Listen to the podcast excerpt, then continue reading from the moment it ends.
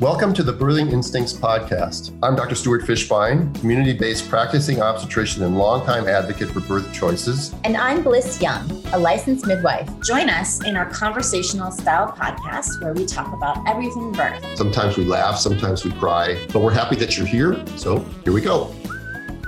This, this is a Soul Soulfire production. Hello, everybody, and welcome back to another edition of Birthing Instincts podcast. This is sort of a special one with, again, just me, as Bliss is out on the road. And the special treat for us today, I'm going to interview with uh, Breech parents, Alex and Gabe, and that'll be coming up in just a second. But before we get to that, I wanted to uh, just go over a couple of um, news items and some other things that are on my mind. I always have things on my mind, as you know, and even when I'm sleep deprived and post birth and all that stuff, my mind just keeps chugging along.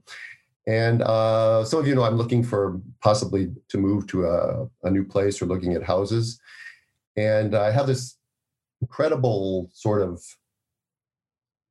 knack for just picking up language, the use of language, which always sort of blows my mind sometimes how they change words to make things um, seem different or better than they really are. It's sort of uh, one of my pet peeves sometimes. And there are oxymorons out there. I think I might have talked about some of them on a, on a past podcast. But one I found when I was looking at property, and it, it was describing the property as a huge quarter acre lot. And I'm thinking to myself, okay, it's a quarter acre. So how is it huge? Or how is it small? It's a quarter acre. So why does a realtor write that other than sort of to uh, in some ways be deceiving and marketing? And and marketing brings me to the whole thought of what's going on sort of with the with the coronavirus and and the vaccine and how they're offering us free donuts and free lottery tickets and free sports event tickets to get vaccinated. And uh, um, again it's it's the poor used car salesman has always been the one that's been uh, vilified as the sleazy person, but I'm sure there are very nice used car salesmen. But a lot of these things to me sound like the traditional used car salesman. And when it comes to our health and vaccinations, things like that, I think that they should stay out of it. I don't mind a realtor telling me that the quarter acre lot is huge. Um, anyway, just a thought. So, on that note, I wanted to say that um, I've been reading a lot lately on uh, the coronavirus vaccine. Before I get into some breech stuff, I wanted to go over a few things that have been on my mind. Um, the life expect the life expectancy uh, in the United States, the average life expectancy of both men and women, averaged out uh, is about 77 years old. Uh, obviously, it's higher for women, lower for men, but the average is 77 years old. And the average person who dies from coronavirus um, infection is 78 years old. So these people are actually living longer. Now, this is a, I'm playing with statistics here as well. They're comparing apples to oranges, but it is sort of funny that we're all getting excited about a disease that's killing people older than the average life expectancy in the United States. Um, then my um, the American College of OBGYN continues to put out a bit of sophistry uh, sophistry is a good word, and in case you don't have time to look it up, it's sort of reasoning that seems plausible on a superficial level, but is actually unsound and fallacious, used used to deceive.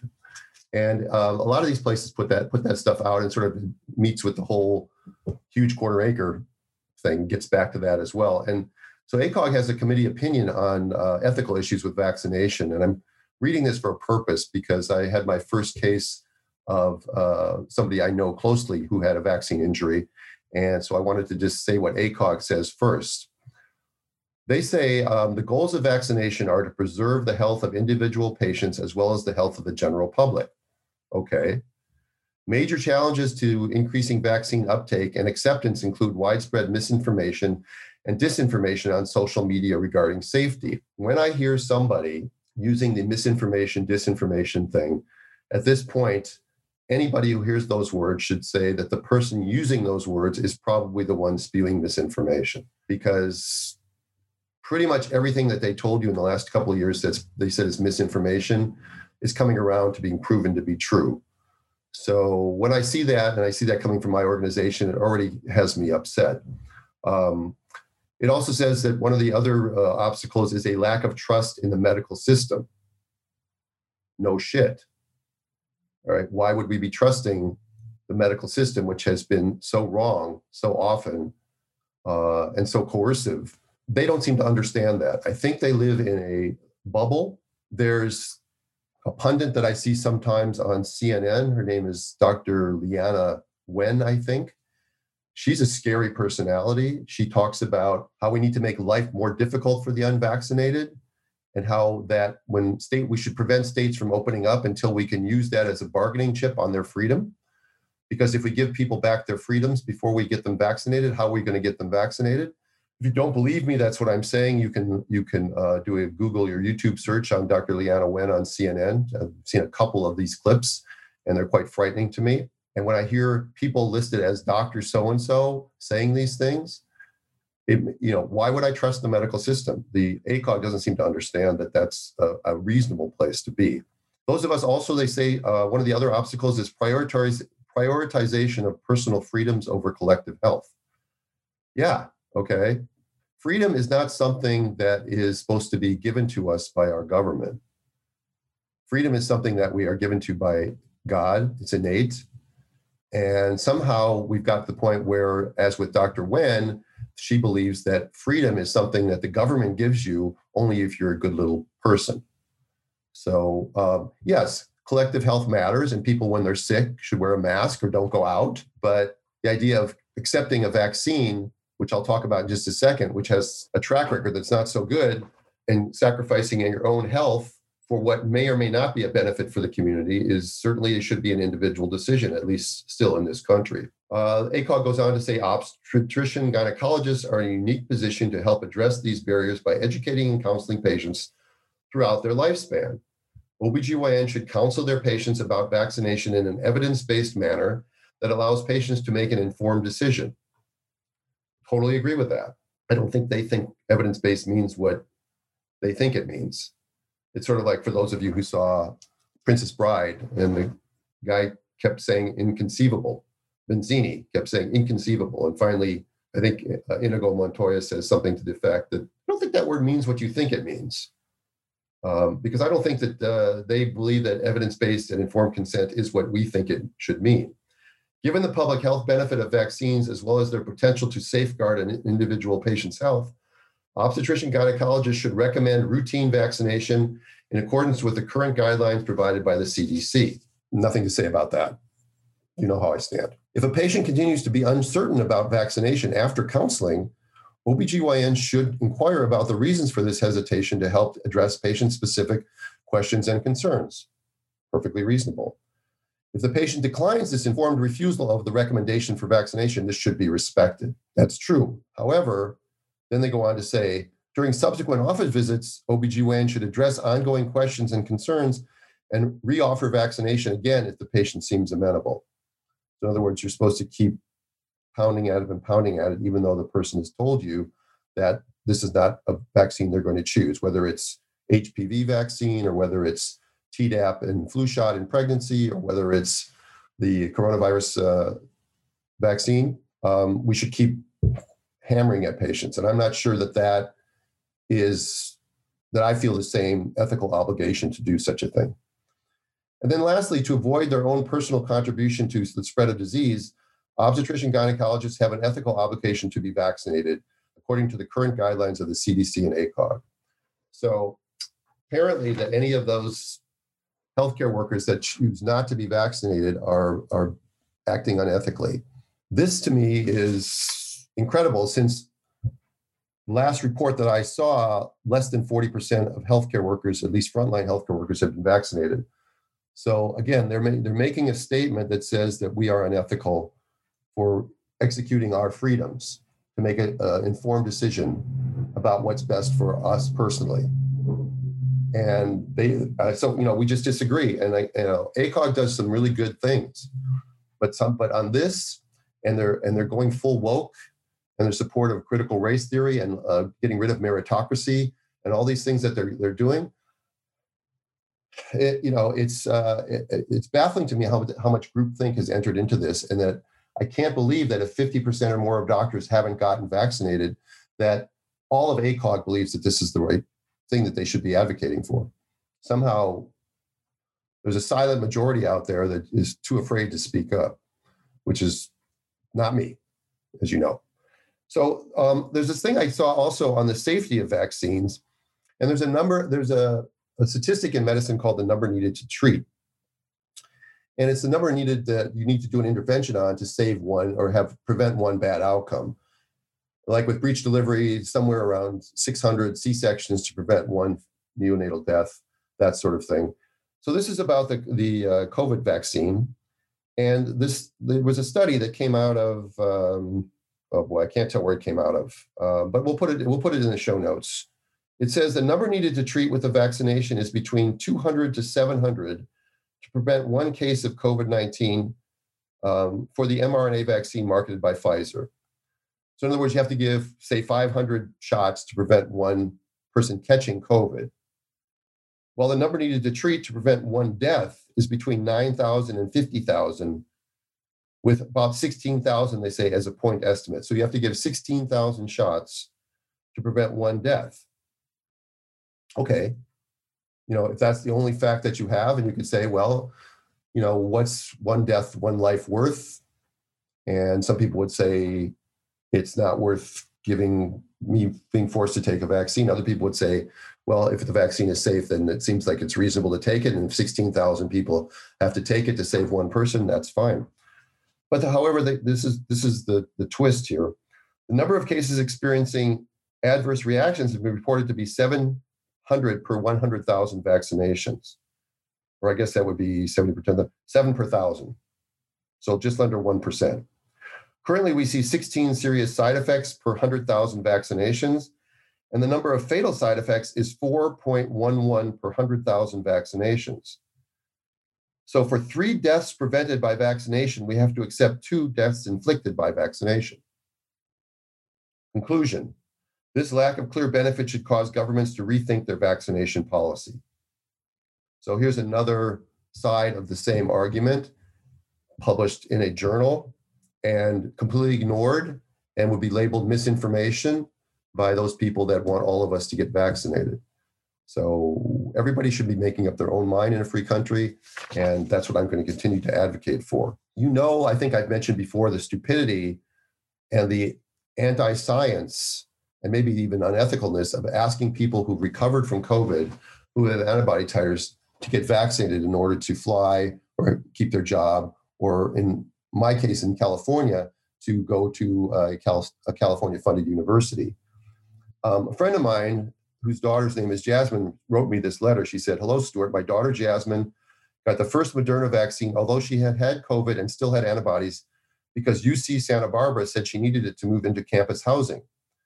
Within hours uh, after the vaccine, she had a fever of 101.7, started vomiting nonstop, had a headache, and a strange feeling in her throat.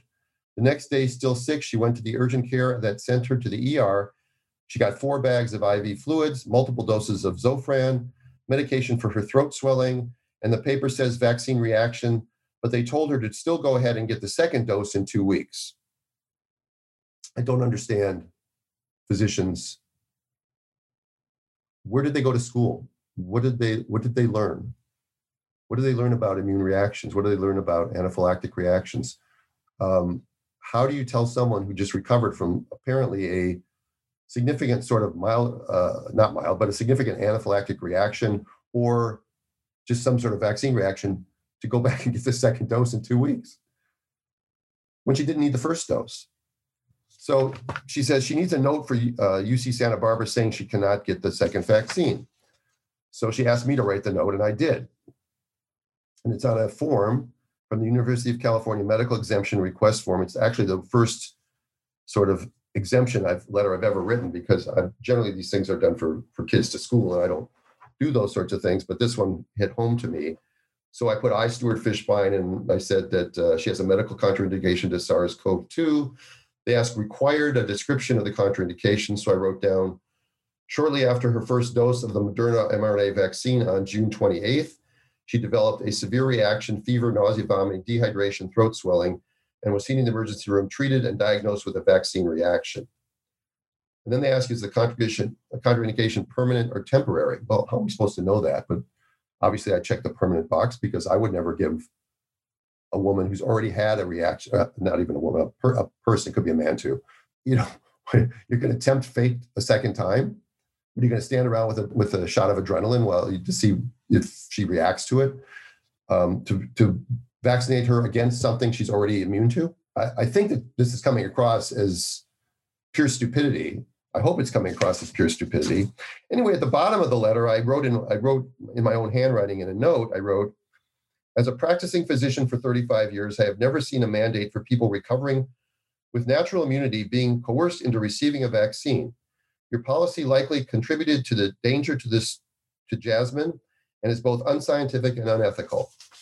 And you know, I don't know that anything will come of it. My guess is that nothing will come of it, but um, at least it's out there now in the ether.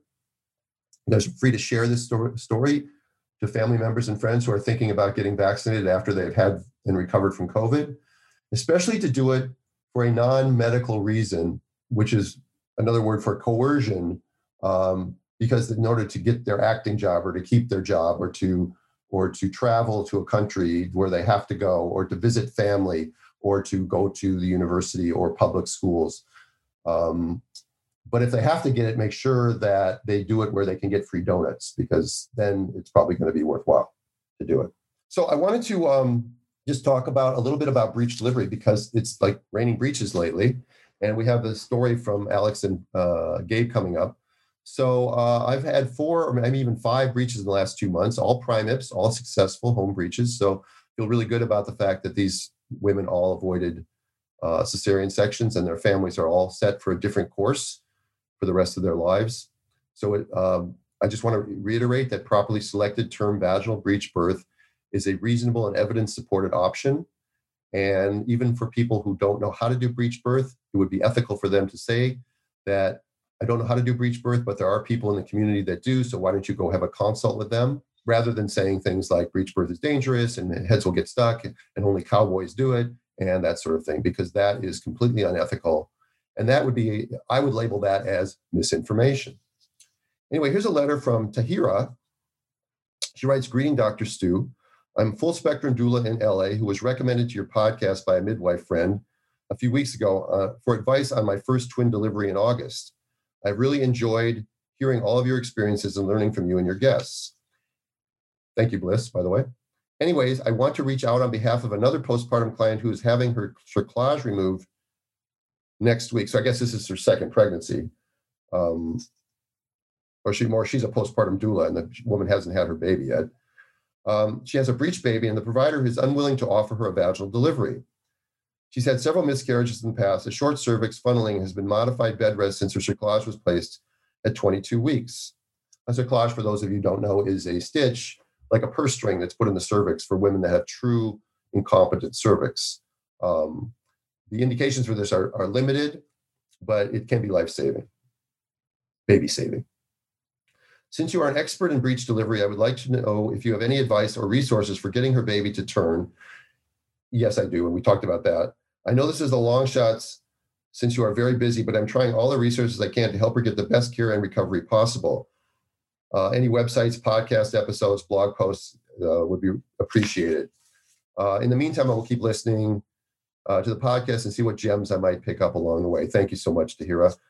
Okay, so I wrote back to her and I said, um, "Dear Tahira, you have mentioned all the non-invasive options, which is which have a mediocre success rec- record for frank breech babies and PrimIPs but better than the only option usually offered, which is scheduled cesarean. Would she consider a vaginal breech birth? Is she local here in LA? When is she due? What sort of birth plan does she desire? There's Dr. Brock at Cedars, which is a, pretty much it for vaginal breech birth in the hospital setting currently. Would she be open to a, a candidate for external version? Too many unanswered questions for me to give options. But if she's local, she could come in for a consult. You can respond here if sharing a bit more info would be helpful.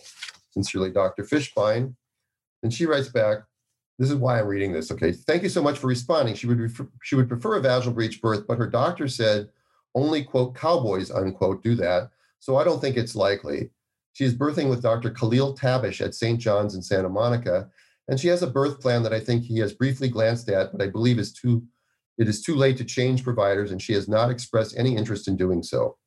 She lives in Culver City and would be willing to come in for a consult if possible, but she is having her cerclage removed on July 3rd. When the cerclage is removed on Thursday, the doctor will see if she's a candidate for external version, which she is open to, which I can pretty much tell you he will tell her no. The baby is currently in a footling breech presentation. She's 35 weeks. By footling breech, I'm presuming she means a complete breech with the feet presenting. And maybe she was told it's footling, but that is often a mis- misinterpretation or a purposeful misleading by the physician who either knows better and is saying it or doesn't know anything because it's very rare for a term fetus to have a to be with its legs extended. There just isn't usually room for that. She's 35 and a half weeks. The baby is measuring week over in weight at each checkup. I, I, I think i respond to that statement too. So i write back oh geez tabish is such a strange and arrogant man and i'm being kind and I'm happy to speak this aloud. I mean, people want to know stories about why I say that. I can tell you personally. Vaginal breech birth is a variation of normal, and properly selected moms are supported by the American College of OBGYN, and he knows that. And then, quote, a week over in weight, unquote, is within normal limits of a scan, and he knows that too. I don't think he's a big fan of shared decision making. I wonder if he ever had listened to himself speak. I doubt it would matter. It is never too late to change practitioners. It can be hard to do and scary with the way he counsels people, and so most just acquiesce. If your client wants to come in for a consult, she can make an appointment.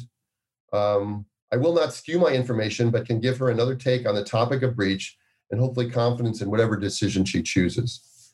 And that's what I do a lot here in Los Angeles, either through in person consultations or through Zoom meetings. So I would like um, people to spread the word that breech delivery, before you make a decision to have a scheduled elective cesarean section because you've been told that that's the only safe way to deliver your baby, is to at least get more information. And then if you have the information and you choose to do it, that's perfectly fine.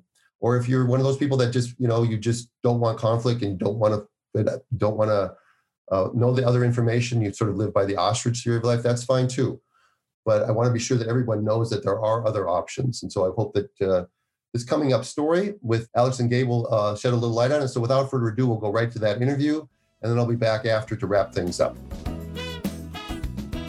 Tonight, I'm honored to have my clients and who've become my friends, Alex and Gabriel Basso. Welcome to the Birthing Instincts podcast, you guys.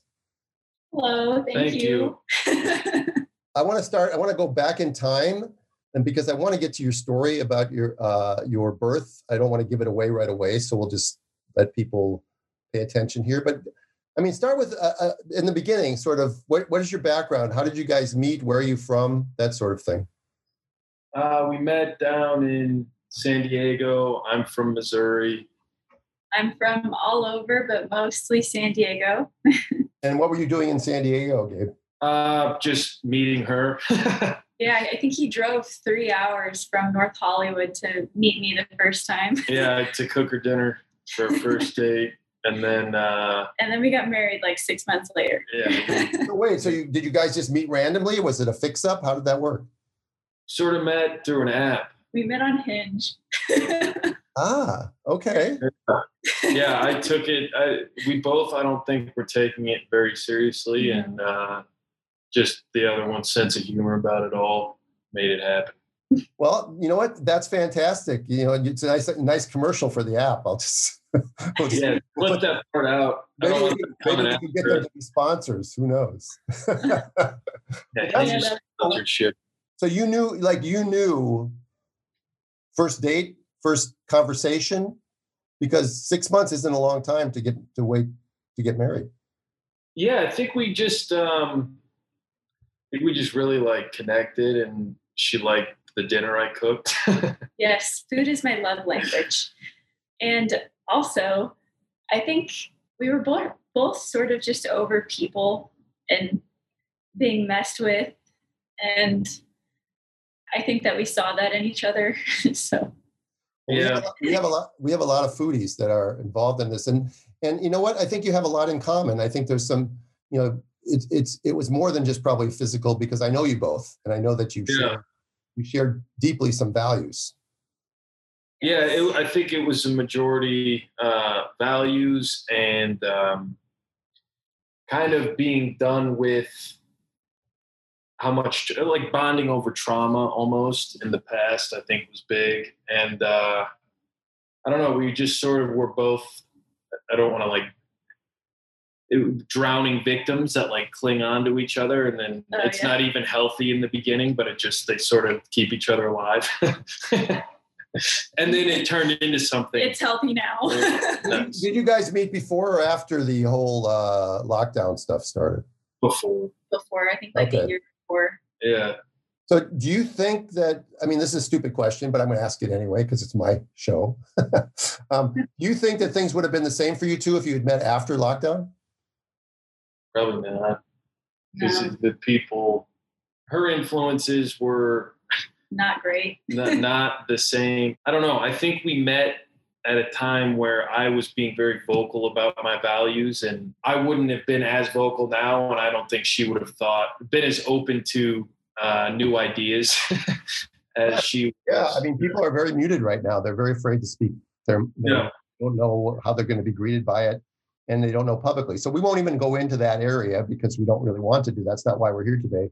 But I Yeah. just I am curious because I think that the course of history, even small ripples, was changed dramatically when we when everything changed back in what March of uh, 2020, I guess it was, right? Yeah, March of 2020. Yeah. What a fear. As as part of your uh, like dating negotiation, did you talk about having kids? Yeah, I, I mean, in passing, sort of. I think I told him, "Give me babies," but and I always wanted like a big family, so I, it just yeah. In that instance, we agreed. You, We you guys come? we You guys come? we were trying. I'm sorry, Alex. Say that again. We knew when we got pregnant that we were trying to Oh, get. good. So you weren't going to wait. You weren't going to wait. You just you knew it was time to start. yeah, and we'd rather have them younger when we have energy to like put up with it all, you know, Yeah. and have your life isn't really on a direct course, so you can make adjustments as opposed to feeling like, oh, now I have this thing pulling me away from this thing I want to do. We didn't really have a lot we wanted to do. We just knew we wanted a family, and Well, that's uh, it is a good plan because uh, it's hard. And then and when you're 40 and having children, it's different than when you're in your early 20s. So so smart, very smart. There's a lot of wisdom out there that doesn't get uh, discussed as much, but that's very smart. So you guys wanted kids right away. Um, how long did it take before you Uh, got pregnant? Before you got pregnant the first time? I think it was four months Four from when we started trying. And then it was the first try. Now she's pregnant again. So So, so you're getting ahead of the game here, but I, I know that Alex is pregnant again for the second time, and both of them were the first first times. no, the first one it took four months, and this one was the first first time. all right, well let's let's put the uh, not put the cart before the horse here. Let's go let's go back. So when you got pregnant with uh, I'll say her name with with Penelope, um, your first baby. What were you thinking um, as far as a birth vision for yourself? Uh, did you always plan to do uh, out of hospital birth? Was that something that was innate in your DNA? Was it something that you dreamed about, or was it something that just you came across later on? So I actually didn't really have much of an intuition about it. I think when we first started planning, we were in Michigan. So I didn't really know that midwives existed up there. So we took the hospital route for, I think, the first trimester. And then about when did we move? We moved. We moved to California, I want to say, in my second trimester and that's when we started looking into birth birthing centers. So Oh. our doula, Lindsay, actually was the one who convinced us to look into midwives, in the area that we were planning on birthing in. and it started to get i remember uh, in the early stages of the pregnancy covid started to sort of like the fear and the scrambling started taking place. So i think we were both a little like you know there were so many questions about what was going to happen and what was going on. And as it got further in the pandemic and lockdowns, we realized that a hospital wasn't really a place we wanted to be, and how many precautions and how many people, and not necessarily out of fear of contracting the virus, but like just how how quickly they would have taken the kid, how much pressure they were putting on you, how uncomfortable it all was. Uh, so we just naturally looked to, you know, alternative places like a birthing center or a midwife or at home. And it was also really already super clinical and impersonal whenever we would go for our prenatal visits at the hospital. So I really didn't like that. And I fe- it felt rude.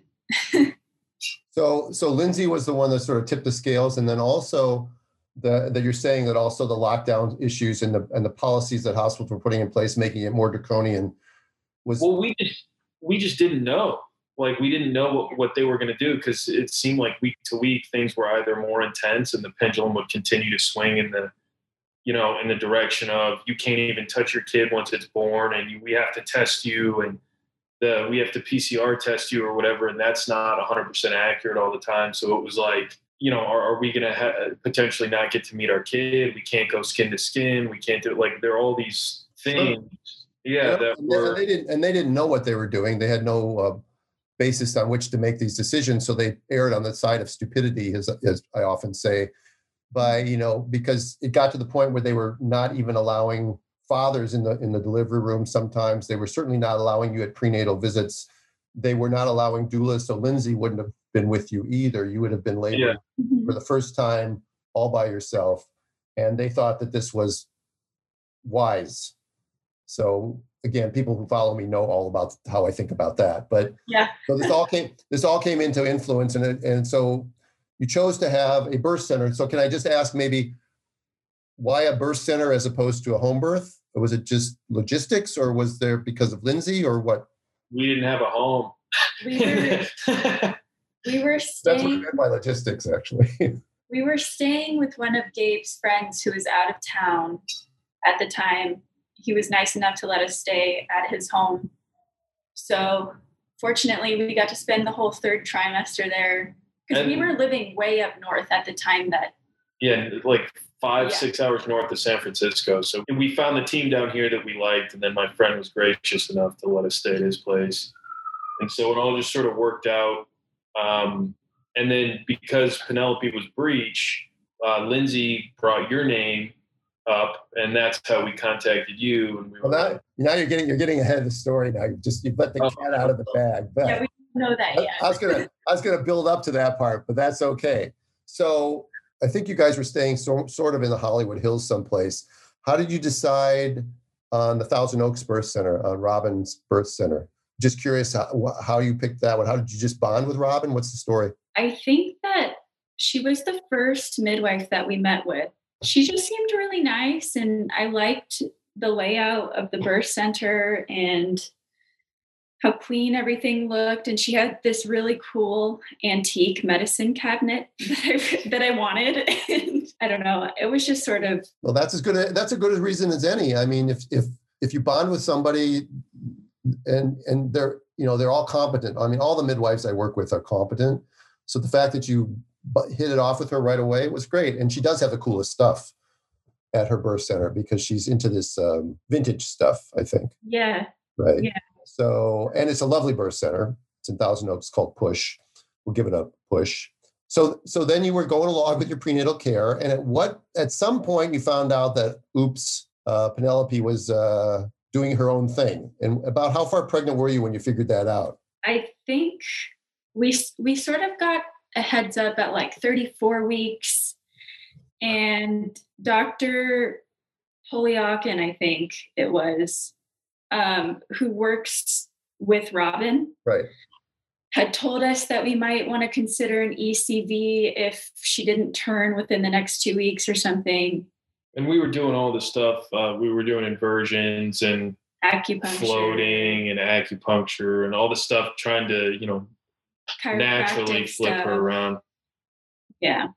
Yeah, it's like it's like when, when somebody has a breech baby, they're automatically sort of given this checklist of all these things that they're supposed to do. by the time I usually meet them, they've all they've tried all those things for weeks. But anyway, so clearly none of that stuff worked. You did go to the chiropractic. You did do acupuncture with Moxa. Yeah, we did that. Yeah. The spinning baby stuff, everybody does that.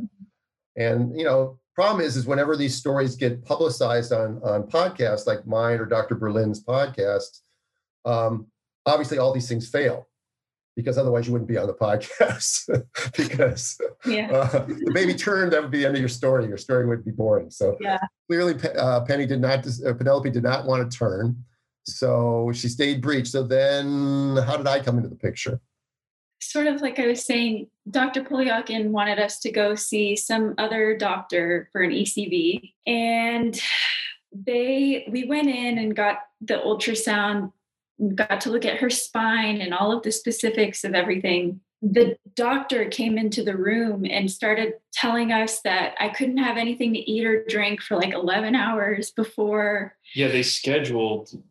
He was telling us about this the schedule for the ECV. Yeah. and he was like, "Okay, so before you come in, it might be Thursday. So before you come in, don't eat, don't drink." And here, uh, like, I know nothing about the birthing stuff, and I know that she has to. uh, The one thing I do know is fluid intake is important for Yes. the amniotic fluid. Like, she has to drink water.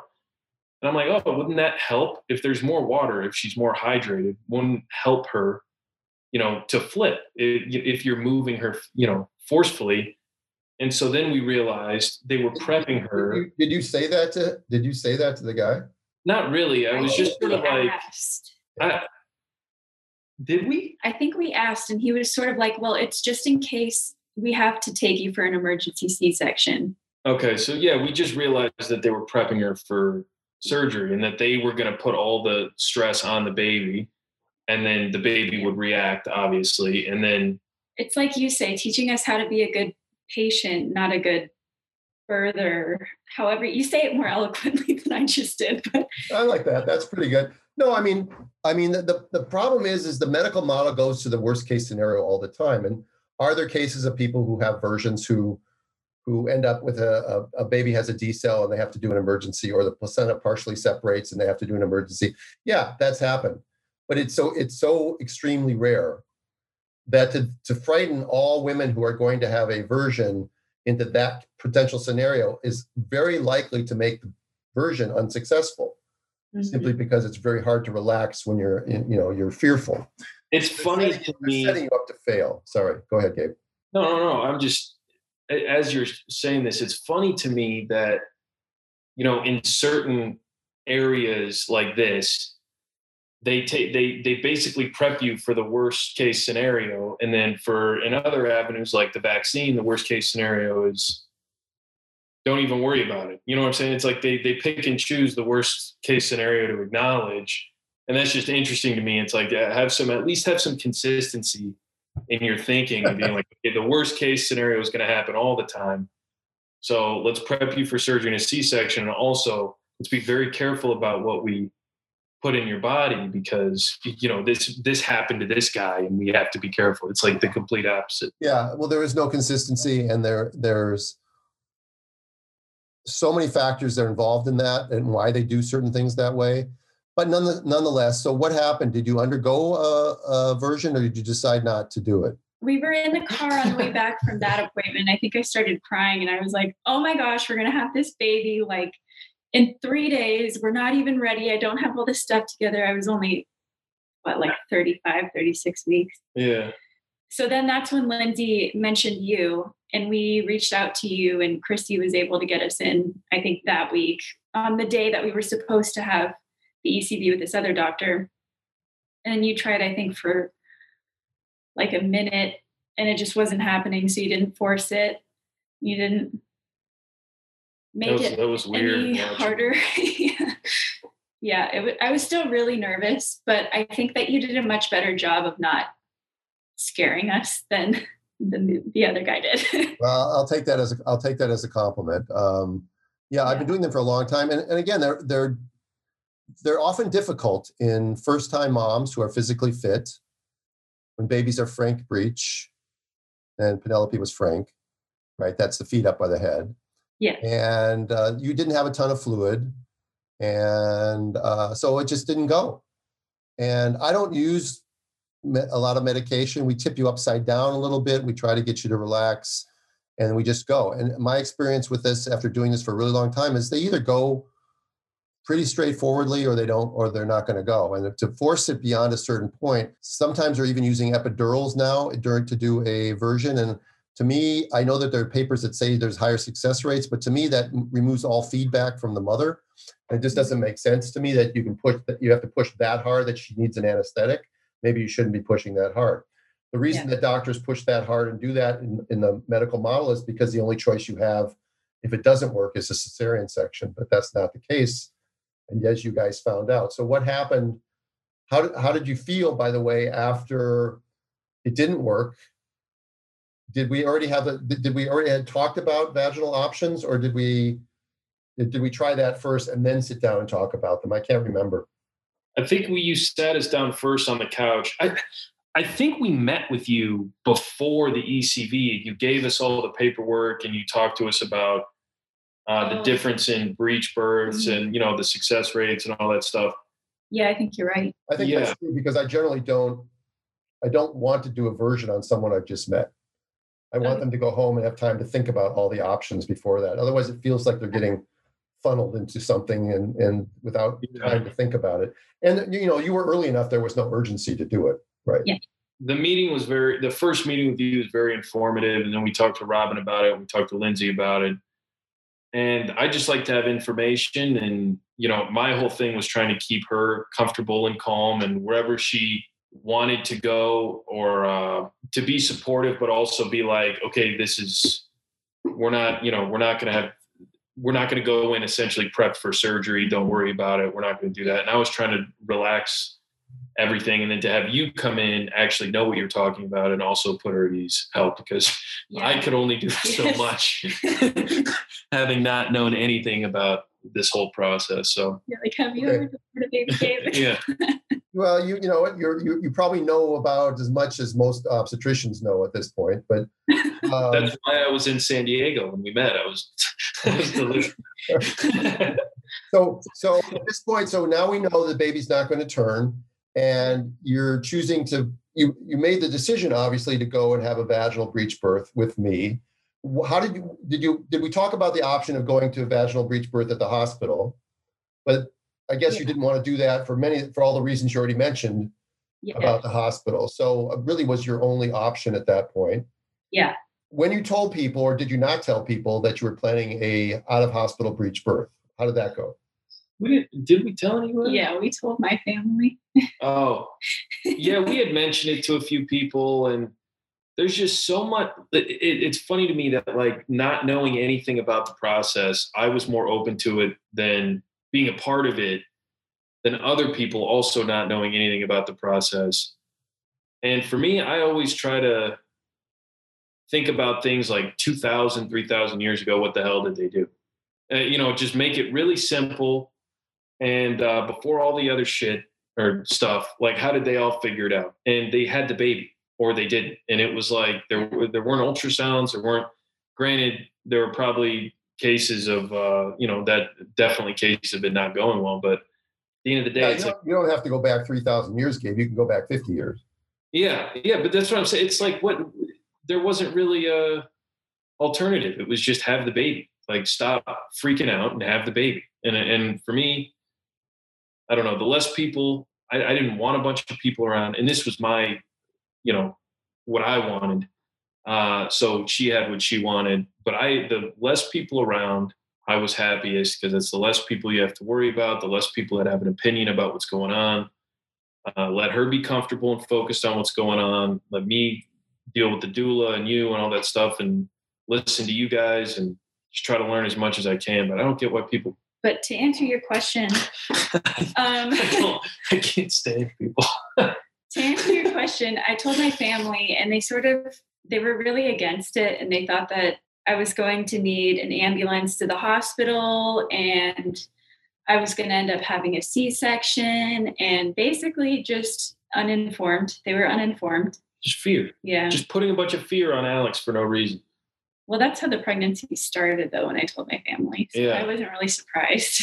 but even yeah, even, but that that's the norm, though, guys. That, that's what we're trying to um, we're trying to change. We're trying to change the whole system, and you guys are helping us right now by putting your story out there. So, um, but that that's why I'm I, I'm talking to you is because this kind of thing and what you're experiencing is the norm, where, where you have lots of naysayers in there, and it's they um, it's there's I don't know if it's a combination of ignorance and narcissism and and love and all mixed in together and people don't know when to keep their mouths shut and respect the fact that my daughter has grown up my son has grown up it's their decision to make right Yeah. and and not and to my job is to support them in whatever decision they make and not to project onto them how i would feel because it's you know because this is how you're making me feel well it isn't about you and it's very difficult for people to get it's a dynamic that that runs deep in lots and lots of families so Yeah.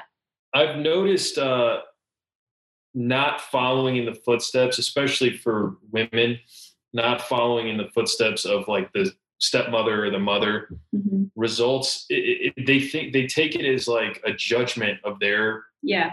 birthing process, as opposed to just like, oh, cool, this is your decision. It's it, it's actually a judgment. It's not even saying this is what I'm doing and what you did worked. It's like what you did was wrong Yeah. and they take it like this personal way and and then try to deride and make sure her process is as uncomfortable as possible because it's not going to work if you don't do it the way I did it. And, and it, all that stuff just, yeah and you know i mean it, might- it, might- there might be some hidden in there might be some caring but also it, it could it could a lot of it could be that that they had they are not happy with their own experience and they and and and yet they want to project onto you to have the same experience and misery loves company. yeah yeah exactly.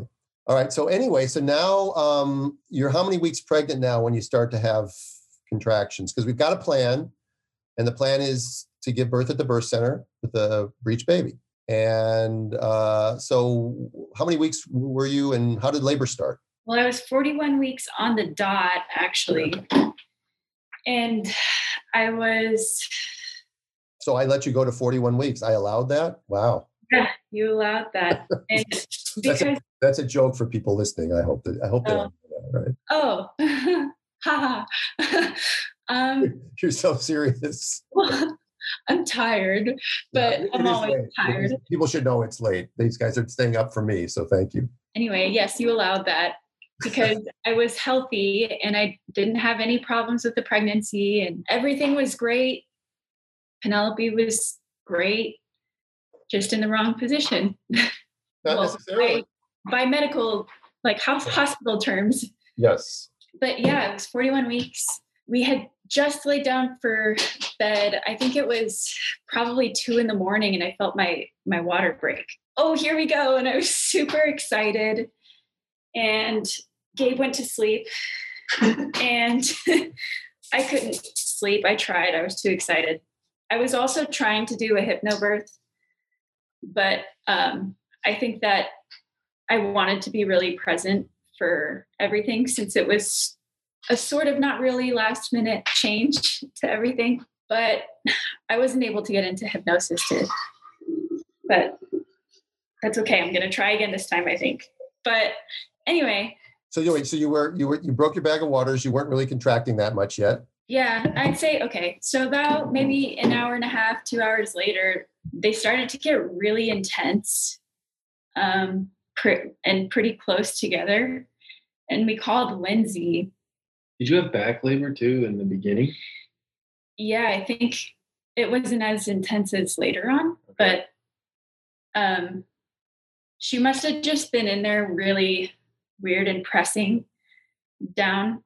So Yeah. I felt really pushy really early.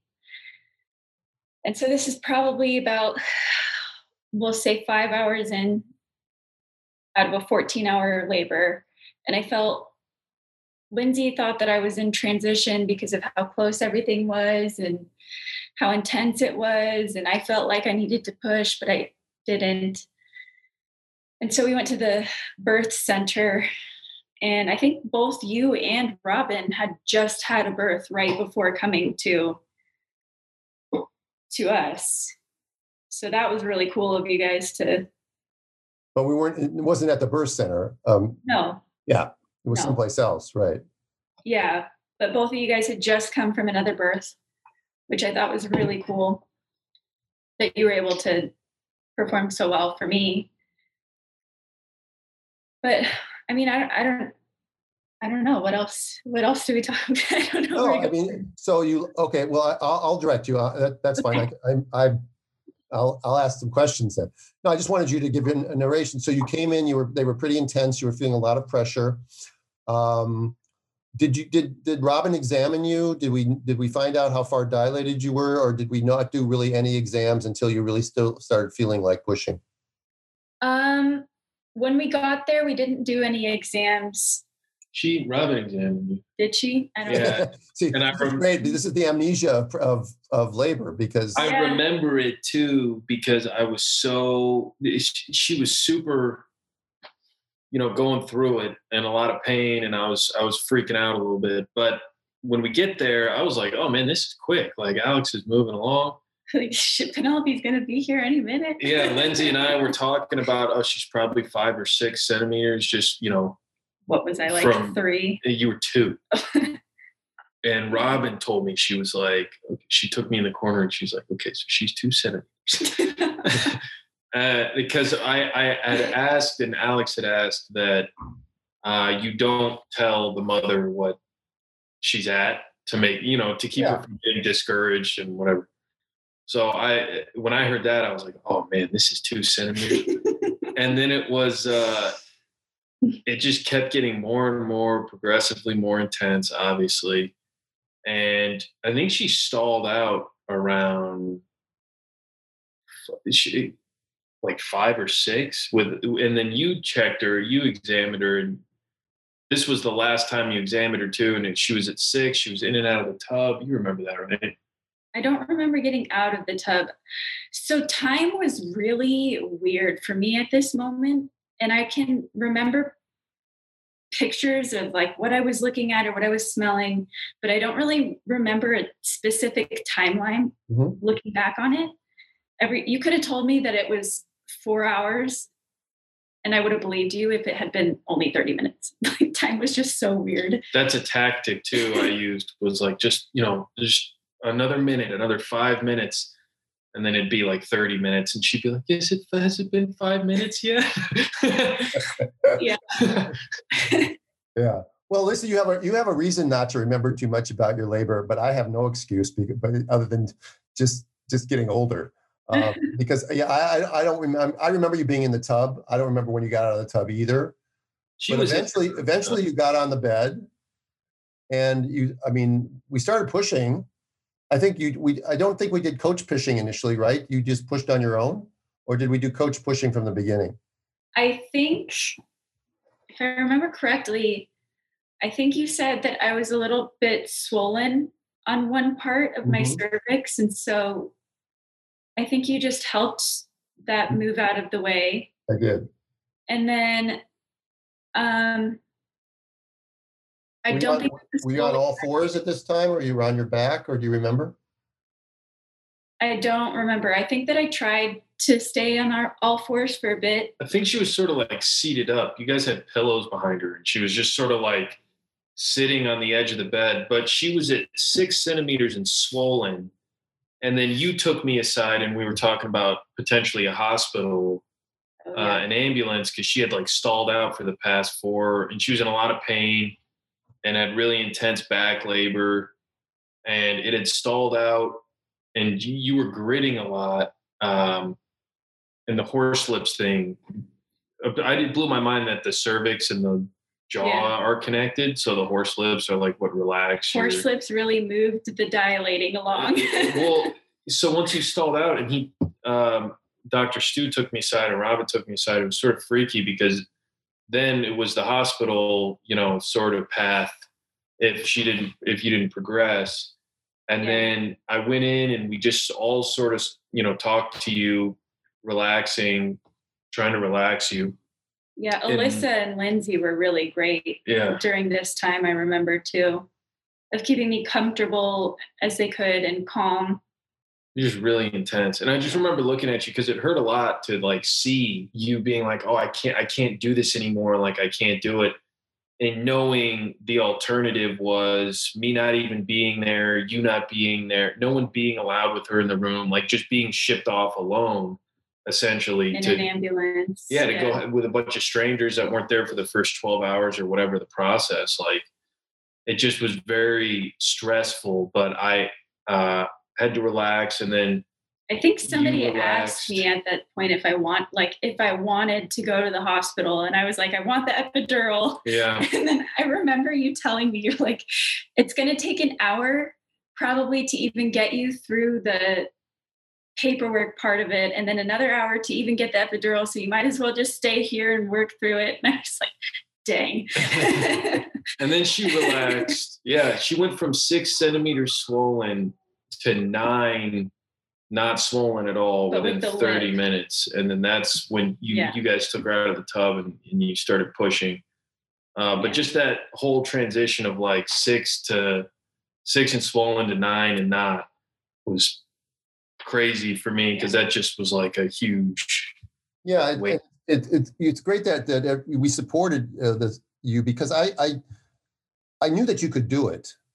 I just felt it. I felt that you you had the right what's called the right stuff, and I, but you know it was you were you were getting beaten up by it, and I, once we got you past that, because breech labor should progress steadily, and yours had stalled out for a while, and your cervix had gotten swollen, but that's often not a sign of, of the labor is being dysfunctional as, as as much as you not being able to relax. And so I'm not exactly I don't I'm not exactly remembering how we did it, but but somehow we all got together and Alyssa, my student, and Lindsay. You know, I probably went out of the room and hid in the on the couch in the other room, Yeah. which is what I which is what I normally do because I just try to take my male energy out of there. But then when we decided that you got to nine and you had a lip, I think then we got you on the bed and we began having you push because that baby had come down pretty far. And we had Yeah. you start pushing, and then we were able to reduce that lip just like we would if the head had been down. Mhm. And then how long did you remember how long you pushed for? 45 minutes. So she remembers that. that was the exciting part. And so, I mean, you were probably out of it a little bit, but Gabe, you were watching during Yeah. this time. And so, what do you remember about seeing about Penny and and the first parts that came out? And uh, you know, what what's your strongest memories of the birth part? I've never I don't understand guys who like suggest other men don't watch like your child come into the world. I, I like I don't get that. How guys are like, oh, don't look, don't look. It, it blew it blew my mind. But any, I, I didn't know what I was looking for. I was just sort of like, what you know, sort of blown away by the whole thing. And I remember I was sort of her head was here, and I was sort of watching and uh, wiping the sweat off her head and stuff. Mhm. And uh, Penelope's little butt cheek came out first, like it was sort of there, and I and I just for some reason I was like, oh, we're so close, like she's she's right there, and I didn't realize like how big How much is left? like the baby was. Yeah. I thought like, oh, that's you know maybe it's like this big of a butt, It- like. It was huge, and I remember you sort of laughing at me and being, Because it- and being like, "Oh, you think?" yeah, you know, at that point, uh, laughter is really good because at that point, I know it's going to be successful. yeah, Right? I know that that baby's coming out, and also it is. People wonder they think the they think the butt is small and the head is big, but actually, the di- if you put a tape measure around the butt and the legs, it's bigger than the head. Well, and she was frank breech, so she was coming out like with the extra. Right. So if you took the legs up like that, and you took a tape measure. Well, you, people can't see it if they're just listening, but you Yeah, take a tape measure around the two legs and the butt. That that circumference is bigger than the head circumference. And so you saw you saw the butt cheek come out, and then it goes back in a little bit, and it comes out. yeah, and then the, she started the meconium or whatever. Yeah, it came out, which was nice. We didn't have to deal with any diapers Yeah. for, for a while. yeah. But that was funny. Um, I was just sort of like, oh, for, you know, first thing she does in this world is like shit Yeah. herself. I was like, great, uh, perfect. And then, um, yeah, I don't know. It, it just the process flew by, and she was pushing, and you could see the like determination on her. To get the baby out. And I remember seeing the baby come out and her head was stuck in there and she was just sort of like hanging there like and it it was just the weirdest like sight I've ever seen in my life. And uh you were talking about the color. I remember you saying something about the color and then like helping her out by like grabbing her jaw or something. Yeah. That you did. Yeah. Uh, and then you just put her on her chest. She came out. You put her on her chest, on Alex's chest, and then. Uh, did you come around right away, Alex, or were you just so wiped out? Or did you like know that the baby was on your chest at that point? I did. I didn't want to look yet, though. I was sort of like, oh my gosh, I have a baby. like, she's here. She's not in my belly anymore. And that was probably only a few seconds. But then. Yeah, it's only a few seconds. It's really normal. They women often will take a brief little pause and they're they're sort of out of their body and then they come back into their body sort of at the same time the baby comes into her body. And yeah. then all of a sudden the the thing that I enjoy so much about births is watching a woman work so hard and get climb over so many walls and get through so many barriers and have such a hard time and say things like fuck and shit and I can't do this anymore. And the next moment they're holding a baby in their arms and they're cooing and they're smiling and they're laughing and they're like it's yeah. it's it's a change in personality that I've been I've been uh, a luckiest person in the world to witness thousands of times, but but especially in the home birth world, we get to really appreciate that because we don't interrupt that time. So once baby was on your chest and we're sure that the baby was doing its thing, then sort of I back off and then Robin sort of does her thing and uh you you know and then baby was fine and now she's Penelope. Nine pounds. What was it? Nine pounds, and you didn't two tear. Ounces. Nine pounds, two ounces. I didn't tear because you had you were keeping pressure, whatever you want to call the warm compress. Yeah, warm compress. And yep, so uh, you, how tall are you, Alex? I'm five six. Oh, you are five six. Okay. Yeah. For some reason, I thought you were shorter. But yeah. still, so you somehow you got a nine pound, two ounce breech baby out of your bottom without a tear. Um, yeah. When when again, other people would tell you that's impossible. Yeah, no, no tearing. I think I had a small tear inside where on my cervix, but it didn't bother me. I think the worst part of the afterbirth were the hemorrhoids, honestly, but I didn't notice it. I was so in love with Penelope, I didn't care. Penelope had a little thing going on. Oh yeah, Pen- Penelope's perineum tour. From oh, I remember that. Yeah, but it healed up and within the week, the first week. Yeah, she, that's a, that was unusual. We talked about that. That was pretty unusual. She had a little tear down in her bottom. Yeah, right. But it didn't bother her. Like she wasn't a cry crying baby all the time. She was totally what I would say normal and super calm and so that's a great story. So you you know you overcame a lot of obstacles. Um, you your recovery was probably again I don't want to put words in your mouth, but I assume that your recovery was probably a lot better than if you would have had a cesarean section um, and been in the hospital for days. Yeah. Penelope got, you know, immediate skin to skin. You she was never out of your arms or your arms, uh, Gabe.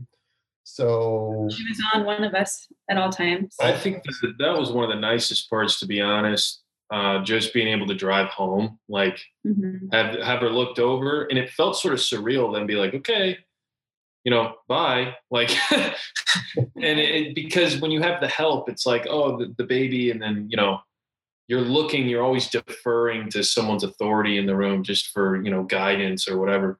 But getting in the car to drive home was just like a weird, this is our kid now. Uh, I, I, enjoyed how personal the whole experience was, uh, how we knew all of you. There weren't people running in and out of the room that I had no clue, you know, who they were. And I used to hike a lot, and it used to irritate me when they had like gondolas up to cool view spots because people who didn't put in the work to like, get up there got to see the view. And it was one of those things where I got up to this one peak and I was like, how did these people get up here? You know, the, the, don't tell me that they just did this hike when they didn't pass me on the way up. And then I get to the other side and there's a whole gondola and it really irritated me because it cheapens the view. And for me, like all that energy that doesn't know what it took to be in that moment spoils the energy. For me, like having people in the room seeing what my wife just went through and the baby and being able to touch the baby and being able to talk I, like i don't want the first you know words my daughter now hears to be from someone that i've never met that i don't know that i've had no influence on them being in the room and they're like telling you know picking up penelope and doing stuff with penelope and i'm like what the you know give my daughter to my wife who deserves this view you, so that's interesting to me to hear that we always talk about like we like home births because you don't ever have to get in your car and go anywhere. Yeah. Yet here you had to get in your car like three, four, five hours after after you gave birth. But it was sort of like a, an interesting moment for you, as you said. It was sort of like, well, now she's ours, right? You know, I didn't want to put her, in the, put her in the car seat. You drove her home. I didn't put her in the car seat. oh, you didn't? Oh my God! The, ho- like the hospital would go nuts. The hospital would go nuts on you yeah, well, we were not. I drove really slow. We might have to edit this. We might have to edit this part out of it, or the Child Protective Services are going to come after you. Yeah, exactly. yeah. We didn't even we didn't even give her a PCR test right when we had her. She could have given us all COVID. Oh my God. Well, well. Thank you for telling your story about that. And so now your story continues because, as you've already let the cat out of the bag, you're pregnant again. Yes. So, are you? Uh, uh is it going to be in your mind uh, a whole different ball game this time, pretty much? You think because you've done it before? Will you trust your body now? Yeah, I trust. I trust my body, and I trust the process. And if this baby happens to be breached, then cool. I mean, it. I would do Penelope's birth over again today in a second if I had to. It was so worth it. Even all of the discomfort and all of the back labor and even the ECV, it was all worth it. So are you going to do, are you going to stay home this time? Yeah, I think we're going to plan on doing it here. Good. Birth center this time. And you don't have a VBAC issue to deal with, which is great. Yeah, that is great. Great. so if you could say just a couple of pieces of wisdom to other moms out there, whether they're breech or not breech, about uh, again, everybody has to make a personal decision of where they feel safest. But ultimately, uh, your choice to have the babies out of the hospital or the baby out of the hospital was mostly because of your not, desire not to be in a hospital, but not because of COVID. That just that just tipped the scales, but just because you know all the things that they do in the hospital, and now you know probably from firsthand that most of those things are not necessary. I think aside of aside from the medical side of it, personally with the team that I had, everybody feels like family now. Like you and Lindsay, even Alyssa, who I, I haven't seen again since the birth, but I thought she was really great. And you just build such a tight and close relationship in your heart with these people that were there during that time for you. And somehow I feel like in the hospital, depending on the doctor who's delivering your baby, I, I just somehow I feel that that's not always the case. But with home births, I think it's more common than not. Yeah, that's great. And we'll just leave it, we'll leave it right there. Uh, Gabe, you want to say any last words? There's just a like inherent understanding of what a hospital is. And you go there when you're sick and when something's wrong. And to just immediately to look to a hospital is to acknowledge that there's something wrong that's happening like subconsciously you're now just registering the whole process as uh, a firmity or a sickness or something. Nothing's wrong yet. Nothing is happening yet. And just to go there before it's like you might as well live there because you might get sick. It's you know yeah. stay home. Uh, i would advise just to have confidence in what like you put it great on your podcast the other day when you said uh your mind uh, the only thing your conscious mind can do is get in the way of your primal function. You don't think about breathing you don't think about all the stuff that's going on in there anyway like oh am i digesting right now? Oh, hold on i forgot to digest. You just eat the food and it's all happening in there and it's it does what it does. So trust your body and unless you're like really not taking care of yourself and uh, you're not confident I think that's the biggest thing is like if you don't feel safe and you don't feel confident, you want to go to a place where you think people will take care of you because you're acknowledging that something's wrong.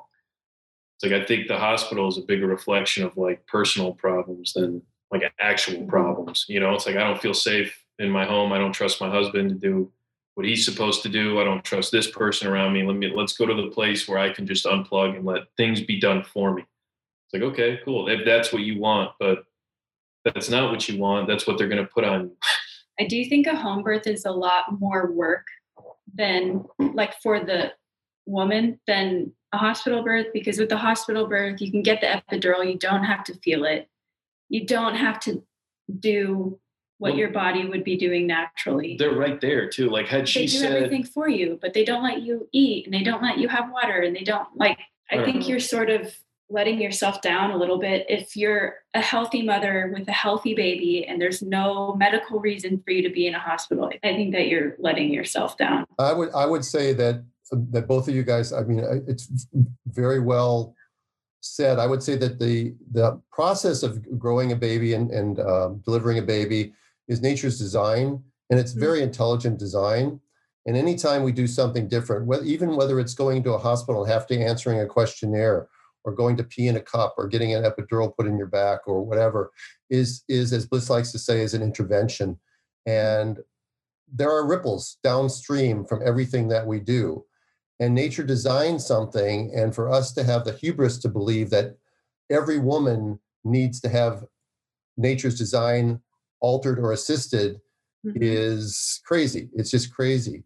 Yes, there's a time for hospitals, and some people will feel that hospitals are safer for them. What I'm advocating, what I, what I think you guys are advocating, is that people get information and make a choice that isn't skewed or isn't um, coerced upon them so that they can make a decision where they feel best. Some people are going to feel better in a hospital. That's absolutely fine. But it's not fine if that's all they've been told and they told the alternatives are crazy or dangerous or anything else because we could say the same thing about the hospital if we wanted to we're not but we're not going to try to use those same tactics on in, in our world we don't do that we don't badmouth the hospital to the extent of saying that you're crazy to go to a hospital Yeah. yeah we say the hospital has a role, but the hospital oversteps its bounds way too often and interferes with the process. And we can't believe that every woman with a breech baby should have a C section or that 30, 30% or more of women can't deliver their baby as nature designed and that babies need to go to a warmer or babies need to be sterile or have a bath or get a shot or do something that they have to have vitamin K right away. If I mean, if vitamin K was so important, why did nature design babies to be vitamin K deficient? I mean, there's all these things that we think about in our world that that get lost in the medical model. I didn't think like this at all when I started. Uh, it's all been an evolutionary process. And what I'd like for uh, my podcast and for bringing you guys on is for people to hear an alternative point so that they can then incorporate that into their decision making process. We don't want to funnel anyone down a path. We want to make them informed because you can't make an informed decision if you don't have any information. Yeah, there was a there was a Sioux Indian, Charles Eastman, who said uh, Western civilization is really funny because they move into an area and tear down the trees to build a church when our church is the forest. It's like Right. God already took care of it. He built the church. Now just worship. And it's one of those things where we we find a way to mess things up because our nature is like imperfect. And if you're telling me that you can't stick to a diet as a human being which no one can, you know, indefinitely. You always fuck up somehow. Now you're telling me like the more hands get involved, the better and safer the process is going to be. It's like, no, you have a bunch of fallible people that are all coming together uh, to do a thing that's natural. It's like you, you're just going to mess it up the more people get involved. In my opinion, I don't know. That, that, that, well, that's what we're here for. We're here for your opinions. And I really appreciate you guys both staying up this late. I know what it's like when one, you're pregnant and you have a t- uh, toddler yeah. and hopefully uh, we become friends as people might know and, and or maybe they don't but uh, sort of become horse buddies you know i have horses and you guys are my uh, horse buddies we, we have roles. You- well, There's look no I mean, other word for it. well and, and, and penny's going to grow up so uh, so used to these large animals and it's going to be so cool for her. It's so fun to watch her. She just the horses nibble at her they lick her they, they she doesn't doesn't even bother her. A little dirt never hurt. Well, I hope you enjoyed their story. They're lovely people. I think I mentioned in the in the interview that when I'm not around, they come up and take care of my horses. So that's uh, another perk of the um, midwifery model of care, where you get to know your clients. I, I'm happy to see that Penelope will will grow up uh, never having any fear of horses. So that's a cool thing. And then on another breech note, I want to put a, a shout out. Uh, just today, I heard that couple in uh, on the Big Island, uh, not the Big Island, on Oahu, um, had a, a successful seven-hour primip vaginal breech birth with midwives Jamie and Daniela. And this was a woman who um, contacted me for a Zoom consult. And we had a good consult. I think afterwards she said some really nice things about feeling safe and comfortable again, and it gave her the confidence to do it. And she texted me that her water broke, and I found out later that day that she had a baby. So congratulations to Shelly and Jake. Keep spreading the word. And the last thing I'd like to say is uh, just a just a, a feel good story. Some of you may have seen this story, and we'll end with this today. But this is a Belton, Missouri family welcomed their new baby girl into the world more than a week early, at home, with some surprising help. When any baby is born, it's a miracle, but this birth could take the cake. Nine-year-old Kayla Gunn helped deliver her baby sister at home and her mother, a nurse at a local hospital, St. Luke's South, coached her through it. Her father, Caleb, says we may have a doctor on our hands, and I personally crossed off the word doctor and changed it to midwife because the doctor pro- probably would have called 911 and I don't know what they would have done. They, they wouldn't have probably known what to do when a baby comes out at home. Caleb delivered her baby sister, Aubrey Rose, at seven pounds, nine ounces. And then it goes through the whole story and it's really sweet. The paramedics did come, but the baby was already out. All in all, it's uh, you know, the, the family had battled fertility issues. And after a heartbreak of m- multiple miscarriages, baby Aubrey's incredible entrance was extra special for having her big sister bring her into the world. So it's nice to know that these things happen and that that birth really just happens. Bliss likes to say it, it just happens. And we only all we do is sort of get in the way for most births. This reiterates my one point when a baby is born at home or on the highway, we make it into a human interest story. If a person plans a home birth, they're a bad family. So, uh, with that uh, stupid thought uh, on a day of uh, a lot of weird things going on and me being sleep deprived, I want to thank you for listening. And until next time, on behalf of Bliss, I'm just going to say bye bye. Thanks for listening to the Birthing Instincts podcast. We know that we all lead busy lives, so we are extremely grateful that you give us an hour of your time each week. If you enjoyed this episode, please share and don't forget to subscribe to our podcast for the latest updates and reviews. To help others join us, you can find Dr. Stu at Birthing Instincts and Bliss at Birthing Bliss Midwifery on Instagram.